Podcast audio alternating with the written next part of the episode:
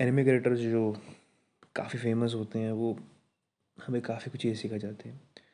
सो आज का टॉपिक हमारी एक फ़ेमस एनिमे कैरेक्टर पे है, बाकी हानमा बाकी हानमा तो अभी हाल ही में रिलीज़ नेटफ्लिक्स पे हज़ार इक्कीस में भी हाल ही में रिलीज़ मूवी सीरीज़ है, जो काफ़ी कुछ पता, बयान करती है हर एक चीज़ के बारे में। राइट एंड बाकी अनमा जो रिटर्न करी गई है, लिखी गई है, वो केसुकी टाकी की ने लिखी थी, और इसको पब्लिश किया था अकीटा शोटन ने। खैर बाकी एक नॉर्मल टीनेजर होता है जो कि हानमा उसमें हानमा ब्लड होता है। उसके फादर का नाम यूजिनो हानमा होता है उसका स्टेप ब्रदर जय हानमा होता है। सो ये एक फैमिली रायोट है बीच के बीच में क्योंकि आ, बाकी चाहता है कि अपने फादर से ज़्यादा ज़्यादा सुपीरियर हो सके ताकत के मामले में और यूजिनो चाहता है कि वो भी हो सके। सो यूजिनो एक टैक्टिक निकालता है और वो एक बच्चा पैदा करता है क्योंकि वो बोर हो चुका है कि वो सबसे स्ट्रॉन्गेस्ट मैन है। क्योंकि उसको एक ताज मिला हुआ है the strongest creature of the earth so वो बाकी को इस दुनिया में लाता है करने के बाद। हम्म। खैर हम बाकी कैरेक्टर के बारे में बात करते हैं जो बाकी कैरेक्टर सबसे बड़ा द मोस्ट इम्पोर्टेंट थिंग है कि बाकी की क्वालिटीज़ क्या है। Number one he just keep learning Baki की सबसे अच्छी क्वालिटी मेरे को जब तक जो मैंने एनिमे ने देखे थे, उसमें सबसे बढ़िया बात तो मेरे ये लगी कि वो कीप लर्निंग मतलब वो लर्निंग मोड में रहता है। वो हर एक अपोनेंट से कुछ ना कुछ सीखता है, हर एक अपोनेंट के बारे में सब कुछ जानता है, कैसे कैसे टैक्टिक सीखता है। एक एपिसोड में जब मैंने इसका सीरीज़ देखी थी तो जब राय टूर्नामेंट्स होने वाले थे तो एक अपोनेंट आता है जिसमें वो पॉइजन हैंड का यूज़ करता है तो वो उसकी कॉपी करता है और उस कॉपी को करके वो उसको हराता है। सो काफ़ी कुछ चीज़ें थी। नंबर टू ही ऑलवेज काम Baki the Grappler the first part था उसके अंदर। सो so, जैसे जैसे वो बड़ा होता गया तो बाकी का सेकेंड पार्ट जब आया तो हाँ ही चेंज हिम सब रियली क्योंकि जिस तरह के कैरेक्टर डेवलपमेंट उसमें हुई है वो काफ़ी अच्छी थी। मैंने इसको एज अ जब मैंने इसको देखना स्टार्ट किया तो काफ़ी गुस्सेल बड़ाकू लड़ाकू था। बट अब जैसे जैसे बड़ा हुआ है उसको ओपोनेंट के बारे में पता लगना स्टार्ट हुआ है और वो चीज़ समझने की कोशिश कर रहा है इसको।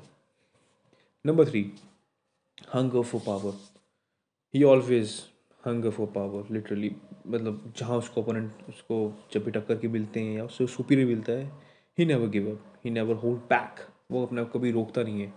वो हमेशा अपने को पुश करता रहता है, चीज़ों के बारे में सोचता रहता है इटर्न करता है।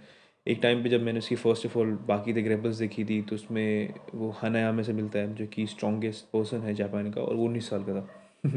क्या कैरेक्टर डिफाइन किया? तो वो उससे लड़ता है, वो अपना कुछ ट्रेन ट्रेन करता है उससे हारता है, फिर दोबारा उसको हराता है। बाकी वो जब उसकी थर्ड सीज़न आया, हाल ही में दो अठारह में जब आया था तो वो फिर अलग चीज़ थी काफ़ी। उसमें उसको स्टार्टिंग में पीपी ट्रेनिंग देने के बाद वो उसको हन हन हन हन आयामा को हराया था आराम से।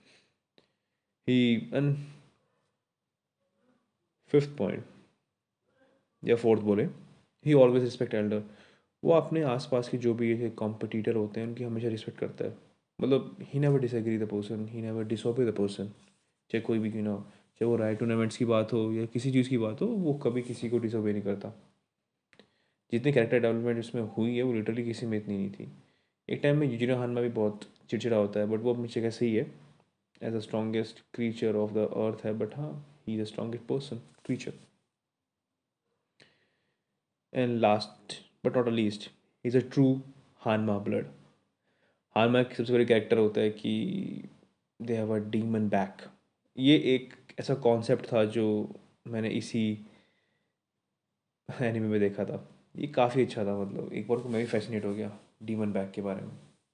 सो so, हाँ जो चीज़ दर पीढ़ी दर पीढ़ी चढ़ती आ रही वो सेम थी। सो so, जो कैरेक्टर उसमें बाकी ने अपने आप को डिफ़ाइन किया है काफ़ी अच्छा है। सो so, खैर ये तो क्वालिटीज़ के बारे में थी जो जो मैं ले सकता हूँ बट हाँ मतलब हमें ऐसी क्वालिटीज़ के बारे में जो जानना चाहिए कि कितनी सारी क्वालिटीज़ इसके पास है। पाँच के he keep learning he always काम हंगर फॉर अ पावर पर वो सच्ची में काफ़ी अच्छा है मतलब ऑलवेज रिस्पेक्ट सो अगर हम इनमें से भी क्वालिटी ले सकें सो हाँ देखते रहना चाहिए।